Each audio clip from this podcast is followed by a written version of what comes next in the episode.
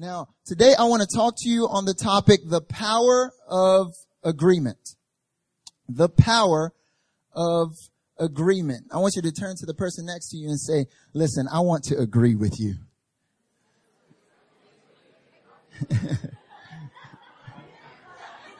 Some of y'all look mad awkward. You're like, I didn't come to church to talk to anybody today. the power of agreement. I want you to turn to Matthew chapter 18. We're going to look at verses 18 to 20, but we're going to jump all throughout the Word of God. So if you have your Bibles, make sure to have your fingers ready. We're going to go different places. But this is a word that God has been speaking to me, and I feel that it is for us in this hour. The power of agreement. Matthew 18, we're going to look at verses 18 to 20. 18 to 20. Can we cut on that AC unit over there if that's not on? It's pretty hot up here. Matthew 18 verses 18 to 20.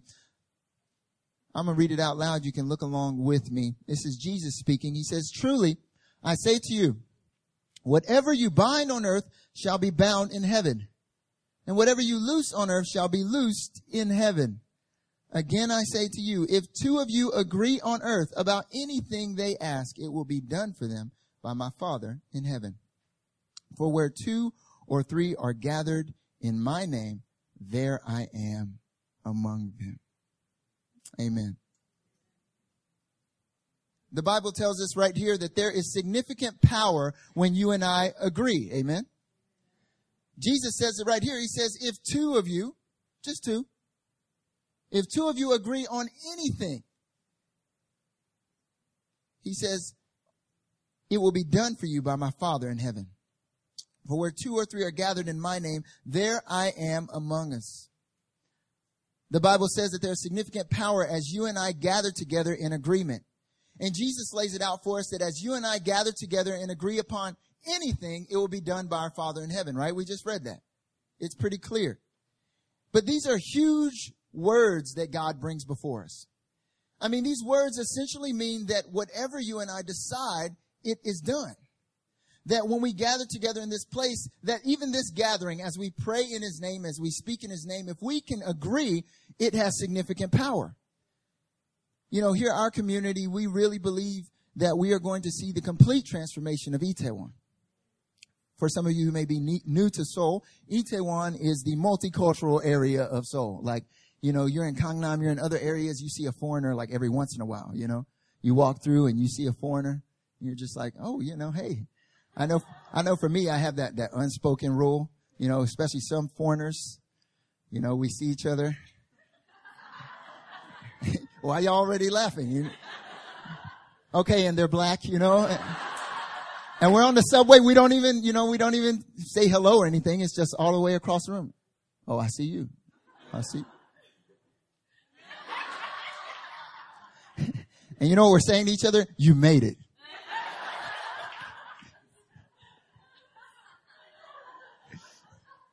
You know, Itaewon is an area Itaewon is an area filled with people of many different backgrounds, but there's also a lot of darkness in this area. And so we as a community, we have agreed that we are believing for God bringing transformation in that area. That as we are here as a community, as we are planted here, that as we pray and agree, we're going to see light transform Itaewon. The power of the gospel transform Itaewon. Because there's power in agreement. Right now as a leadership, we are uh, coming together in the month of October and we are fasting as a leadership. So we're fasting um, and we're believing for supernatural breakthrough in our community, in our families, and in our personal lives from fasting of one of three things. We're either fasting from, in, in fasting, I want to tell you, fasting is not, you know, giving up bad things. Fasting is giving up good things for something better. We fast because we desire to encounter Jesus in a greater way. And so we're fasting from one of three things. We're fasting from uh, movies, music, and television. You know, secular movies, music, and television. Uh, that's what I'm doing. It's so hard. You know, I mean, I'm just saying, it's just been very difficult for me. Um, I got a couple TV shows that just, you know, they're, they're bondages that had to be broken off of my life. 24 is one of them. How many people, like 24 is old, but for some reason it just, I can keep watching it. It's, it's weird. Uh, anyways, uh, and then also social media. Mm, how many of us need to take some time off social media? I don't know why y'all acting like y'all don't know. It's like 90% of y'all. And then the last thing is food. Now, not complete food, but either fasting from meat, brothers, or one meal a day, or fasting from one meal a day, and just taking that time to seek the Lord together. Why are we doing this? And even as I tell, even as I say it right now, if you are not a leader and you're hearing me say this, I want to invite you into this. Some of you are like, I'm not doing it. I want to invite you into it. Why? Because there's significant power in agreement. I believe that as we gather together and as we continue to pray this month, we're going to see crazy things start to happen in your lives, all through the power of agreement. But how many of us know that before you and I can agree with one another, what is of even greater importance is not just that you and I agree with one another, but that we agree with God. Because there's so much power in agreement that if we are in agreement about the wrong things together, we will establish on the earth the wrong things. We see in the Bible that where people gathered together, but they were in agreement about the wrong things and not in agreement with God, the wrong things got established in the earth. We see it in Genesis chapter 11 in the Tower of Babel. It says all the people together were had the same language. They were the same people and they gathered together in agreement and decided to build this tower. And they were essentially saying all in agreement that we can become God. We can rule on our own. We don't need God because we can agree together. And there's so many people that we don't understand that there's significant power in agreement. Psalm chapter one, even Proverbs one, it tells us not to, not to be with fools or scoffers, not to spend time with people who are constantly talking smack, not to spend time with fools. Proverbs is all about keeping your distance from fools. Why? Because if you come into agreement with fools, you will end up doing foolish things. Even in Genesis chapter 3, we see that our parents, Adam and Eve, they came into agreement but their agreement was in disobedience to God. And so they were in agreement with one another, but in disagreement with God, and their sin established all of humanity in sin. See, there's so much power in agreement. There's power in agreement for either good things or bad things. But before I talk, we talk about being in agreement with one another, the initial question is, are you in agreement with God? You know, the simple thing, what I want to really hone in on today and what I want to really hone in on as I talk about the power of agreement today is that before you disobey God, you have to disagree with him. When Adam and Eve, they disobeyed God, it started because they disagreed with him. That in their hearts, the enemy came and he planted a seed of disagreement. You know, God said that if you do this, he said, don't do this, but you know, I tell you the truth. If you eat it, you'll become like God. And all, all of a sudden in their hearts became a disagreement with God, and that disagreement led to disobedience. Many people are always wondering, why do I keep doing the same things? Why do I keep sinning the same ways? Why do I keep having this type of bondage on my life? And it's not because you need to get better about obeying God. It's about learning how to live in agreement with Him. You hear what I'm saying today, church? See, the reason why many of us live in disobedience to God is because we first have been living in disagreement with Him. The reason why we sin, why we strive, why we go through all these hardships that we don't have to go through is because we're living in disagreement with God before we live in disobedience. I want to talk about three areas where we need to learn how to agree with God today.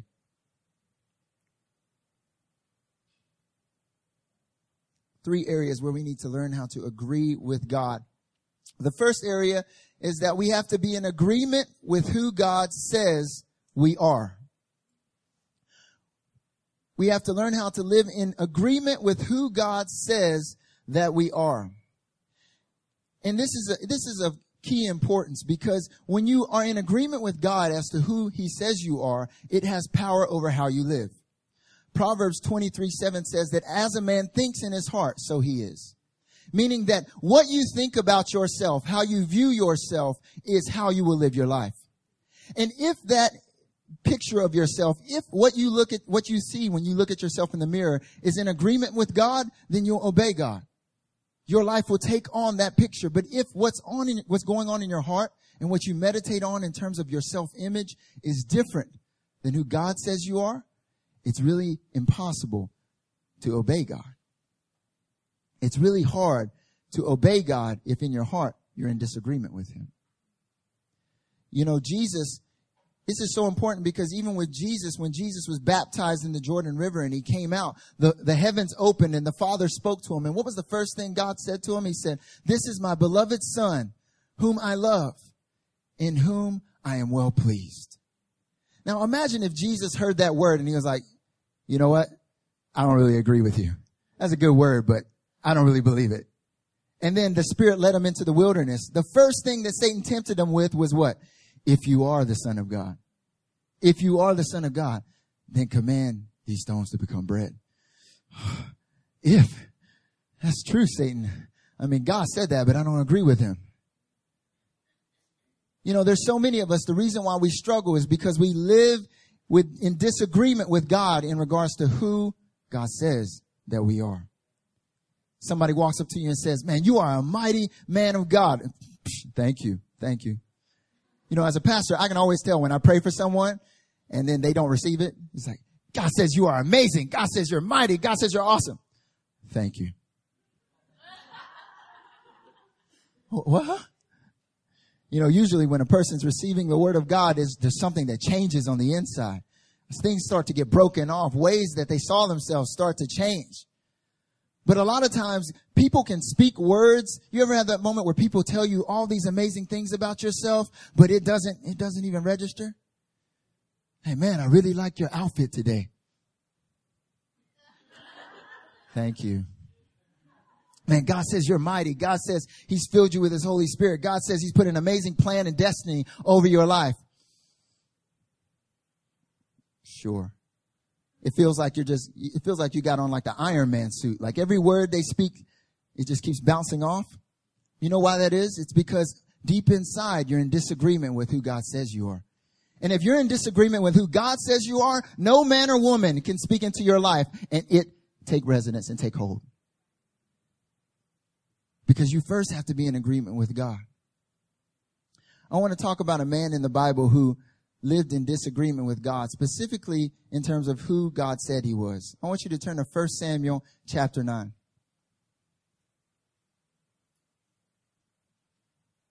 First Samuel chapter 9, and we're going to look at a few verses. And this is a man by the name of Saul. So before you see Saul in the New Testament, Saul that became Paul, you have the original Saul. the New Testament Saul was the remix. This guy in chapter 9 is the original Saul. Saul. Now let's look First Samuel chapter 9 verses we're going to look at 1 and 2 and then we're going to we're going to look throughout verses chapter 9 and, and chapter 10. First Samuel 9 it says there was a man of Benjamin whose name was Kish. That's a name. The son of Abiel, son of Zeror, son of Bechorath, son of Aphiah, a Benjamite, a man of wealth. So Kish was wealthy. And he had a son whose name was Saul, a handsome young man. Okay, so Saul was not only, he was wealthy and he was handsome. There was, for, for those in the back who are wondering what just happened, somebody up front said, hey, we know what they're praying for. Praying for a soul. Ain't that something? Let's continue. And he had a man whose name was Saul, a handsome young man. Hey, there was not a man among the people of Israel more handsome than he. Now's the appropriate time to say, hey. Oh, but not only that, but from his shoulders upwards, he was taller than any of the people. Sam was, Sam. Oh, I was looking at Sam. Sam, you are handsome and wealthy, I guess, hopefully. We're going to leave out the tall part. Uh, let's keep going. Um, it's, it's, I'm five eight. I'm not tall either. Okay, let's keep going. Um, Saul was wealthy, handsome, and tall. The Bible says he was the most handsome man in Israel. He was the most handsome man in Israel. You would think that Saul knew he had it going on if the Bible said he had it going on. You know? The Bible says that he is the flyest guy in Israel. And he's the tallest. Like how I wish. You know, he's like six foot, I don't know, whatever. Six foot six. Is that, is that, that's tall. That's like, wow. He's like Shaquille O'Neal height. He looked like a model and he's wealthy. Bless him. And so we see this about, this is how it starts off describing Saul. Now, if you keep reading, it says that Saul had some donkeys, right? That Kish had some donkeys, which meant Saul had some donkeys. And the donkeys went out and they got lost. And so Saul and his servant lost the donkeys. And so they lost the donkeys. They looked all around for the donkeys. Because why? Because donkeys, they, they were money. It was livestock. It represented cash money. And so they go out and they're looking for the donkeys everywhere. They cannot find them. So the servant says, Hey, Saul, I hear there's a man of God in the area. We should go find him. And what's Saul's response? Saul says, but we ain't got anything. We lost our donkeys. Here's what he say. But if we go, what can we bring the man? Verse seven. There's no, the bread in our sacks is gone, and there's no present to bring to the man of God. What do we have? You can even almost hear it. But the, the servant answers Saul and says, Hey, I got a quarter of a shekel. I've got this bag of silver right here. Let's go. So he goes and they, they realize that Saul, Saul's sitting there saying, I don't have anything. I'm poor. I don't have anything. We can't go to the man of God. But the servant's like, actually, Saul, we've got this bag of coins right here. It's like that moment that I had a couple years ago where I thought my, my bank account said 200 won. But then in my, in my top drawer, I had that bag of coins. You ever had that bag of coins? You take it to KB. You can take it to any of the banks and you just pour it in and it sorts it for you. And then it deposits it right into your account. I love Korea in America, they make you like get the little things and you have to put it in one at a time. That's just wrong. That's unjust. Unjust, not unjust. But he's got this mindset that he thinks he's poor, but he's like, well, no, we have this silver. So they go to the man of God. They go to Samuel. And then when they get to Samuel, Samuel, he looks at him and God had already spoken to him and said, the man that shows up, you need to anoint him because he's going to be a prince. He's going to be a leader over the people of Israel. And so Saul shows up. Samuel's looking in the distance. He sees him. You know, he's tall. He's handsome.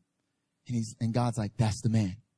So he walks up to him and he, he walks up to him and then Samuel begins to talk to him. And Samuel says, Hey, you know what? We need to stay here together because I'm going to tell you the word of the Lord. Verse 19, he says, Samuel answers Saul, I am the seer. Go up before me to the high place, for today you shall eat with me. In the morning I will let you go and will tell you all that is on your mind. That's true prophecy is when God speaks to you about all that's on your heart and mind. And then Samuel says, as for the donkeys that were lost three days ago, don't think about them for they have been found. And for whom is all that is desirable in Israel? Is it not for you and all your father's house? Immediately when Saul walks up, Samuel gives him this amazing prophetic word. He tells him about the donkeys. Saul didn't even mention the donkeys, but Samuel's talking about the donkeys. Hey, you came here looking for donkeys? Don't even think about it. I'm going to tell you what's all in your heart. Because aren't you the most desirable? But how does Saul respond? He says, Am I not a Benjamite from the least of the tribes of Israel? And is not my clan the humblest of all clans of the tribe of Benjamin? Why have you spoken to me this way?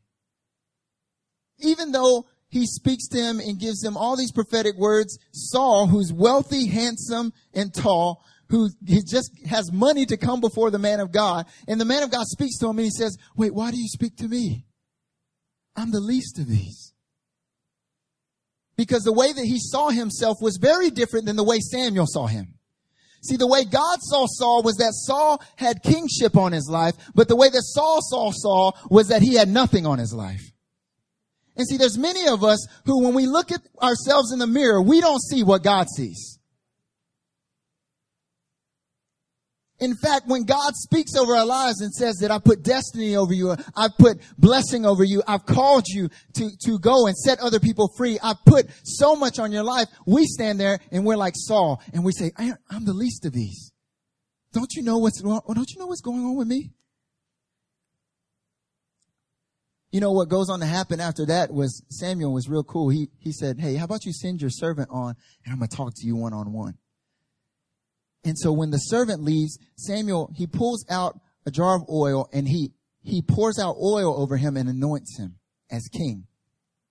He anoints him as king in front of every, in, in, he, in private first. He anoints him as king in private and he gives him all these prophetic words. He tells him that you're going to go and you're going to be around these prophets and the power of God's going to come upon you and you're going to become a new person.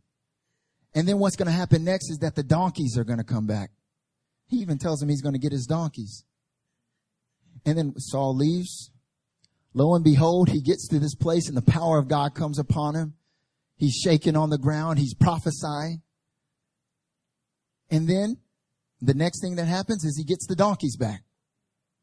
So every prophetic word that he's spoken, he gets back.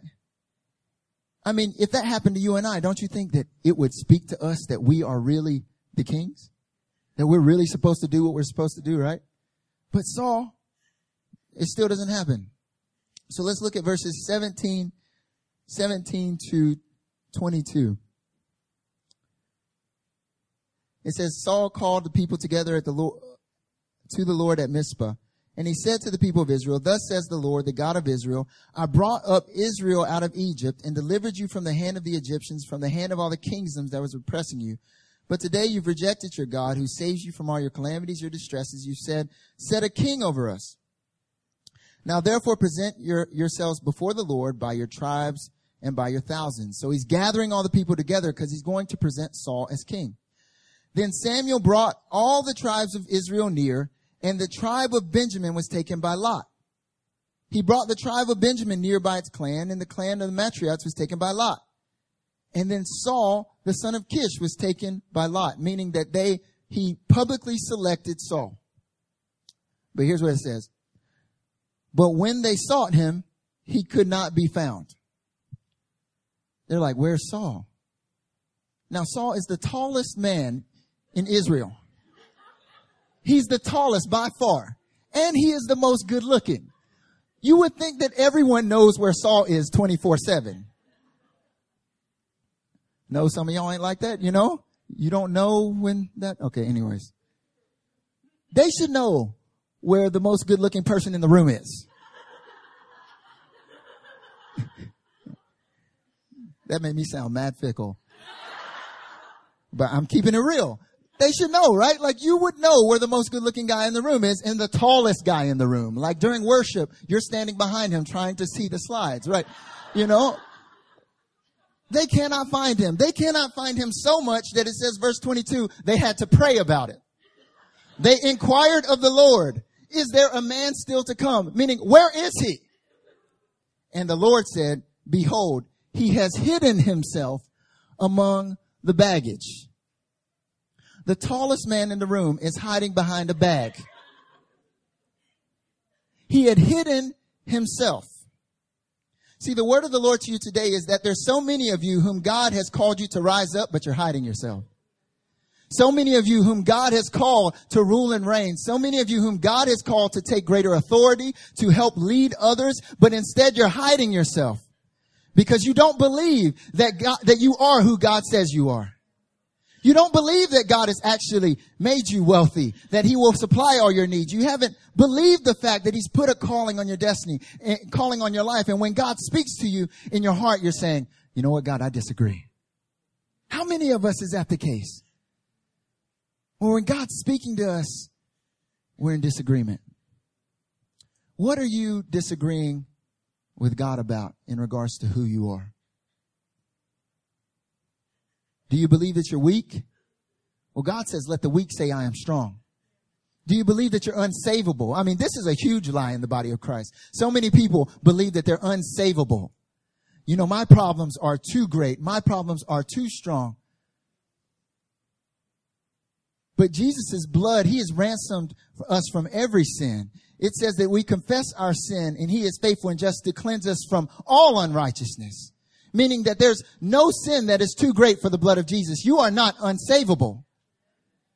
How many of us believe that what God says, I can set you free from that addiction, but instead we say, no, no, it's too great.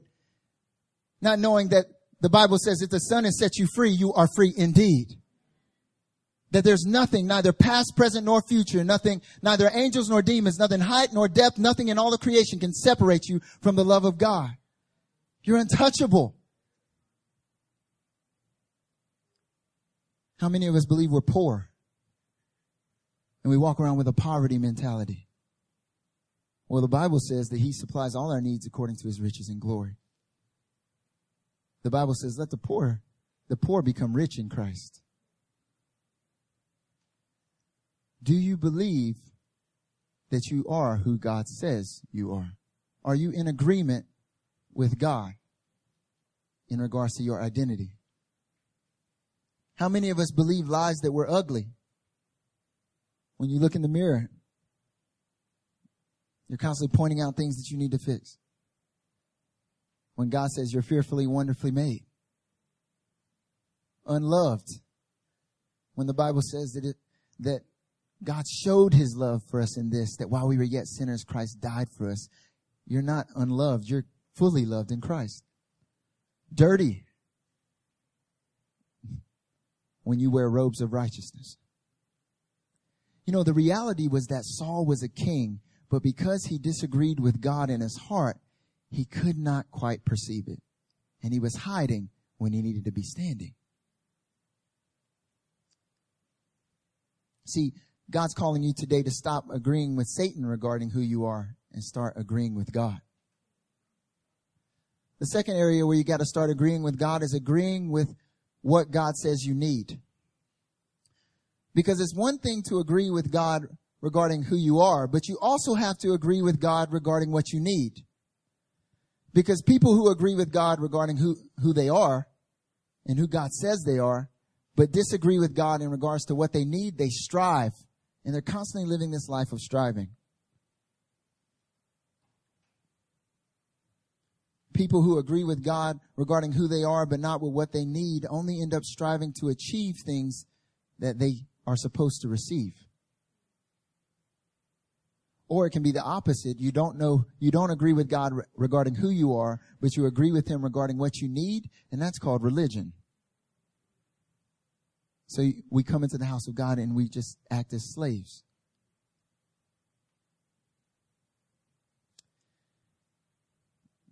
You know, there's one person in the Bible who agreed with God as to who he was, but he disagreed with God in regards to what he needed, and that was the man of Abraham. That was the man named Abraham. I want you to turn to Genesis chapter 16.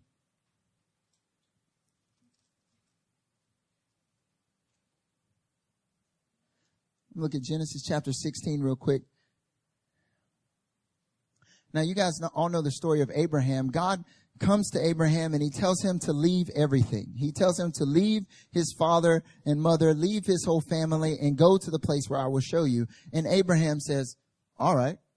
And so he grabs his wife and his cousin, Lot, and he grabs his, he grabs his wife and his cousin and they leave. And so he agrees with God that he should leave, that that's where he should go. And then God visits Abraham and he gives him this mighty promise.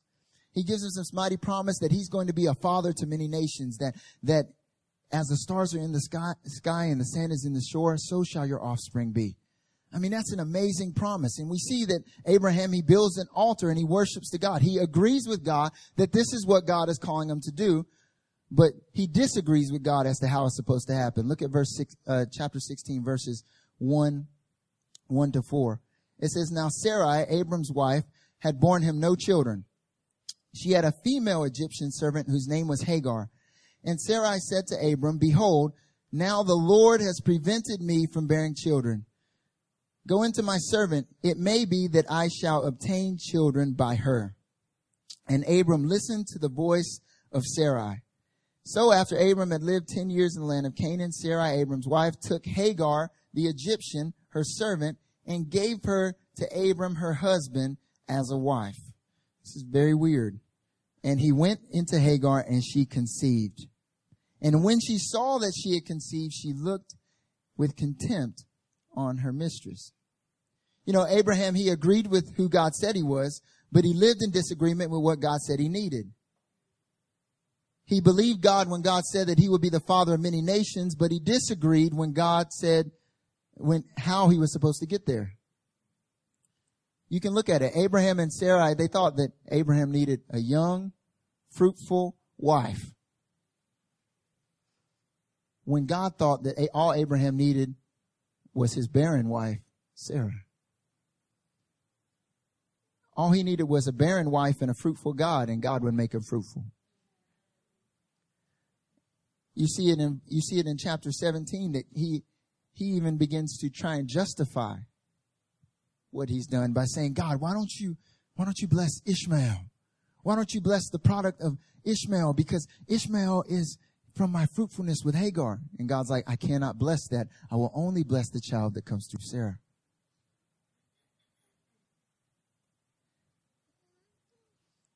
You know, you know you're living in disagreement with God when you think that your circumstances are the primary indicator of whether or not you have what you need. When Abraham heard that word, when him and Sarah heard that word, they looked at each other and they were like, we don't have what we need. And so they brought in someone, they brought in Hagar. And there's many of us who do the same thing. We hear the promise of God, but then when we look around, all we see is barrenness. And so then we take it into our own hands to try and figure out how to meet our needs. You know, if you look at it from a worldly point of view, Abraham was, Abraham and Sarah did probably the most practical thing, right? Sarah's 90 plus years old and she's barren. Abraham's 100 years old and they're sitting there with this promise that he's going to be a father to many nations. What would the world say that they should do? probably what they did. But because he lived in agreement with what the world said he should do to meet his need, he lived in disagreement with how God said he should meet his need. You know, Romans 12, 2 says, Don't be conformed to the pattern of this world, but be transformed by the renewal of your mind. Then you can test and approve God's good, pleasing, and perfect will. That for many of us, when we look around, we don't see what we need to accomplish the will of God. But God's saying, are you looking to me to make it happen? Do you need the supernatural power to, of God to break out in your life? What are you agreeing with to think that you need in order to be obedient to God? Many of us think we need more money, more open doors, more degrees, more opportunities. And we forget about the one who says that I have set before you an open door that no man can shut when we think we need more degrees, we forget about the fact that God's the one who says, I'm the one who gives you an instructed tongue. We see, we see in the Bible that the Spirit of God is the Spirit of counsel, that the anointing actually can teach us all things. But many times we agree with the world in regards to how we accomplish His will. And I'm not saying you don't need those things, but what you need is the direction, leading, and presence of God more than anything else. God is the one who takes a barren situation and makes it fruitful. Takes unlearned men like the disciples and makes them ones who teach Pharisees the deep and unsearchable things of God. And when we miss this, this is when we stop hungering for the supernatural things of God because we know who we are. We agree with God in terms of who we are, but we disagree with God in terms of what we need. You know, I was an intern pastor for three years at New Philly.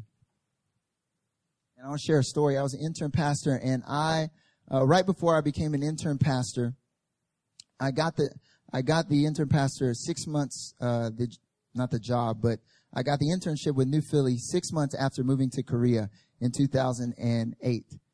And I worked at a Hagwon. I worked at SLP. It was this Hagwon in, in, uh, Olympic Park. So I lived over in Olympic Park by myself. Like I attended New Philly, but our campus was like over near Seoul National University. So I lived like an hour and a half away. So for those of you guys who travel an hour to get here, I know what you're going through. I know your struggle. And so I lived there by myself, one room apartment.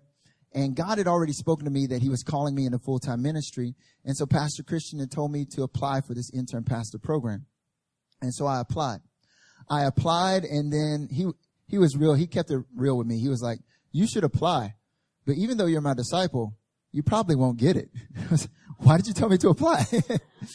he was just wanting to keep my, you know, expectations low and me have no entitlement. So I applied and I got it. And I was like, surprise, you know. And though, but then when I applied, that meant I had to quit my job. And I'd only been there for six months. And so it was October. It was the month of October. And I go and I, I go in and I'm so happy. I'm like, yes, I'm going to go right into full-time ministry. And I go to my boss and I say, Hey, check it out. I need to quit my job because God's calling me into ministry. And he's looking at me and he's like, Oh no. Oh no. Okay. You, you need to do that. Okay. Well, you need to pay for your flight because we flew you to get here. We flew you out here. You need to pay for your flight. We hired a recruiter to find you. I was like, you didn't find me. I found you. We hired a recruiter to find you. You got to pay for him. And then you got to pay for the plane ticket for the person who's going to replace you. And then we'll let you go from your visa and your contract. I was like, what? This is wrong. And immediately I was like, they're persecuting me. This is persecution. You know, somebody looks at you the wrong way and Christians in, in the West think it's persecution. I thought it was persecution. So I call up Pastor Christian. I'm like, man, they, they said I got to pay. It was almost, it was three grand. They said I got to pay three grand. I don't even get paid three grand a month. How am I to pay this? And no severance, nothing. You just buy. And he was like, we need to pray. Like, You're right. We need to pray. Why didn't I think about that? First thing I did was call other people and complain rather than pray. And then, uh, and so we, we prayed and we prayed and we prayed no more than a couple days. We prayed together and we were just praying, praying, praying, praying. And, and then I go into work. He told me, actually, yeah, he told me that on a Friday. I go into work on Monday. We prayed all that weekend. I go in on Monday and I go up to the boss and I'm like, you know, I've got like the sob story look going on, like, you know, sir, you know, kind sir, uh, have you rethought it? And he looks at me and he says, well, you're going to need to talk about that with the new director. New director? What are you talking about? Yeah, headquarters called and they, they're calling me back into headquarters and they're bringing in a new director tomorrow. I was like, oh, you know, inside I was smiling. I was like, yes, bye. But uh, I, and Al was like, oh, so bad. I'm so sorry for you. And so we prayed some more. And then the next day I go into this new boss and I'm like, Hey, have you heard my situation? I want to tell you everything that's going on. He says, listen, actually, I've heard your situation and here's what we're going to do. I want to make sure that you come out of this with money in your pocket. Now, for those of you who've worked in an academy or Hagwon, you know this is unprecedented. Don't nobody care about the money in your pocket. But anyways. And so I was like, I was like, what? And he's like, you know what? Your plane ticket here, let's figure it out. You don't have to pay the whole thing. Just, you worked here, say, you worked here seven out of the 12 months. So just pay, we'll do like a, you know, portion of it, a fraction. You just pay for five out of the 12, okay? Uh, okay. Yeah, the recruiter fee, don't worry about the recruiter fee. Uh, and also for the person to replace you, why should you pay for that? I said, yeah, why should I? don't worry about it. We got it. It went from three grand to a little under 700. I was like, I'll pay that. I'll pay that all day. Here, take it. and God was like, I told you I'll supply all your needs. Then as I was an intern pastor, I lived by faith, meaning like, you know how I talked about the offering forms, the people who live on support. I lived on support for three years. And I'll share two quick testimonies in regards to needs that we think that God won't meet. I remember that I had credit card debt and I had credit card debt and I, I was in prayer one night and I was just praying and I was just spending time with God and I could hear the Lord whisper, pray for me to cancel your credit card debt. And I was like, what? God, you don't care about my debt. He said, pray for me to cancel your credit card debt. Okay. God, I pray for you to cancel my credit card debt in Jesus name. Amen. Okay. Cool. I don't know if anything's going to happen. The next day I call my mom because I, I'm from North Carolina. So what I would do is I would send money home to the States and then I would have my mom take the money and then send it to where it needed to go. And I called my mom. I said, Hey mom, how's it going? And she's like, baby, you need to, did you read the mail? And I was like, mom, I'm in Korea. I don't get the mail. You get the mail. Read me the mail. And so she opens up the mail and it says, Dear Mr. Corpening, no, Marcus A. Corpening. You know, they spell out your whole name. Marcus Angelo Corpening. The first. Like they put it all out there. Your credit card is currently in default. We have not received a payment from you for six months. Mom, what's going on? I don't know what's going on. What's going on? Mom, what's going on? Okay, mom, I gotta take care of it. Bye, bye. Okay, baby, bye. Felt like I was like, you need to pray. So I prayed. I prayed. And then I was at my end in regard to my credit card debt. And then all of a sudden that week, as I was praying, I prayed and I felt like I got to a point where God was like, Hey, don't worry about it. I said I will meet all your needs according to riches and glory, right? Don't worry about it. Okay. All right. The next day, a guy comes up to me at our Friday prayer meeting and he says, Hey, the Lord's put it on my heart to help pay your credit card debt. What? Excuse me? Um, yeah, how much do you need? Now here's me in my poverty spirit saying, I didn't tell him the full amount. I told him part of it. So I was like, just, just this little bit. He said, okay, I'll send it to you right now. Done.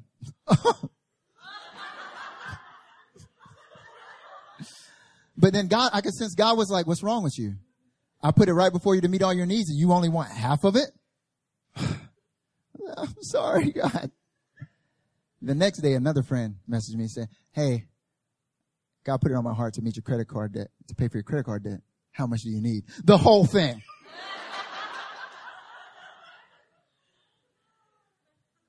and God met it supernaturally that week. Another testimony I, I have was that when some of you are thinking, well, why are you talking about money and all this stuff? Well, don't worry about that because, you know, Jesus, he's, all the silver and gold belongs to him and he desires to meet your needs, not you meet your needs. Deuteronomy chapter 6 says it's the Lord who gives you the ability to produce wealth. God is the one who provides for us. The last testimony I'll share was when I was raising support as a support as a support raiser, we raised I raised my salary is like one I lived off of like one mil a month. One mil a month. That's pretty much what I lived off of. And then I was in prayer again and God was like, now during that time, I was also like, you know, just thinking, God, is there other ways that you can, that I can make money? Maybe I should do graphic design. Maybe I should do all this stuff. But God was like, trust me. And I was praying and God said, Hey, actually, God didn't even prompt me this time. I was just praying and I was like, God, it'd be cool if I made double this month in support than what I normally make because it's hard to live off one meal. And I just prayed at one time and then what happened was, um, out of nowhere that month, I was getting, I was getting all these, all these donations. And they were all one-time donations, meaning that people were just, I wasn't giving anyone a support letter. I wasn't asking anyone. And I was, I had realized I calculated it up and I was at 1800, 1.8 mil for that month. And I remember sitting there in my room looking at that number and I was just so thankful to God. I was like, God, I prayed for two mil, but you brought me one, you gave me 1.8. You're such a good God. You meet all my needs. And then as soon as that happened, I felt the Holy Spirit prompt me, said, check your email. And I checked my email and I had an email from a friend in the States who said, Hey, I'm going to, I want to send you 200 US dollars. I just felt it on my heart to support you. And so then I put in the numbers and I converted everything and it all came out, it came out to two mil and like 50 cent. Like two mil and Obegwan. And I could hear the Holy Spirit saying, gotcha. Why do I share this? I share it because God doesn't want you to try and meet your own needs. He's the God who meets your needs. But many of us are living in disagreement with God in regards to how he can meet our needs. When God is a supernatural God and he can meet your needs in supernatural ways.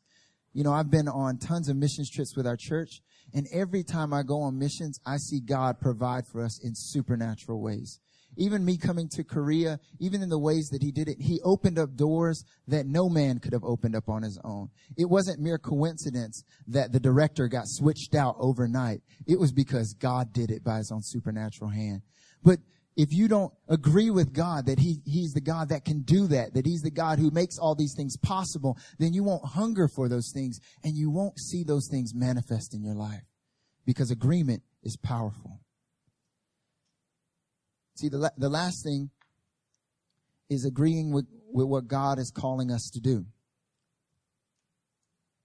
See, when you start to agree with God in regards to who you are, that you realize that you are son of God, that you are fearfully and wonderfully made, that he loves you with an everlasting love, that you are pure, that you are holy, that you are righteous. When you start to agree with God in, in the fact that he has made you by his own hand. And then you start to agree with God in the fact that he is a God who can provide for you supernaturally, that he can open up doors that no man can shut. When you start to believe those things, then doors start to open for you to do what God is actually calling you to do. But so many of us, we want to know the calling that God has for us before we're in agreement with him about our identity and about our relationship with him. But once you have those two things in alignment, then you can walk in agreement with what God is calling you to do. See, the reason why Saul continued, he later on disobeyed God and even lost the kingship was because he was not in agreement with God. For many of you who are walking in addiction, the issue is first that you don't see yourself as God sees you, and you don't believe that God will provide for you in the way that He'll provide for you for many of us that are struggling with hopelessness.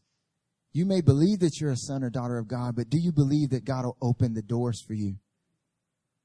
For those of you who maybe you've been just struggling with simply just coming out, do you see yourself as a person of value and worth, that your presence matters? Because God says it does. Do you recognize that what you need more than another good sermon or another good message is really an encounter with the presence of the living God? See, when you have those things in agreement, what comes next is that your life begins to align with the purposes of God for your life. You know, I share those testimonies not to gloat, not to say, man, God's doing, I've seen so many amazing things that God's done in my life, but sometimes I struggle with believing that I am who God says I am. But God always pulls me back to a place of saying, Marcus, remember who you are. And when I struggle with believing that God will meet my needs, God says, hey, remember what I've done. And when I remember who I am and I remember what he's done, then I step out and I see God do crazy things.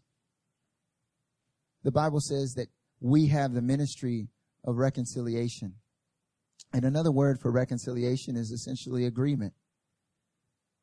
That we have the ministry of helping people who are in disagreement with God agree with God once again. But before that happens in anyone else's life, it has to first happen in yours. The reason why the church doesn't reach people is because people look and they see that if your life isn't in agreement with God, how do you expect my life to be? But today, God wants to bring you back into agreement with Him. How do we do that? We reject those things that we believed about ourselves. We reject those lies that we've told ourselves over and over, and we take on the truth of who we are. You're a son and daughter of God, that you have been bought at a hefty price and we remember what God has done for our lives. I know this is a simple message, but I feel that for many of you, it's a core issue in your heart. So I want to just take some time and pray together.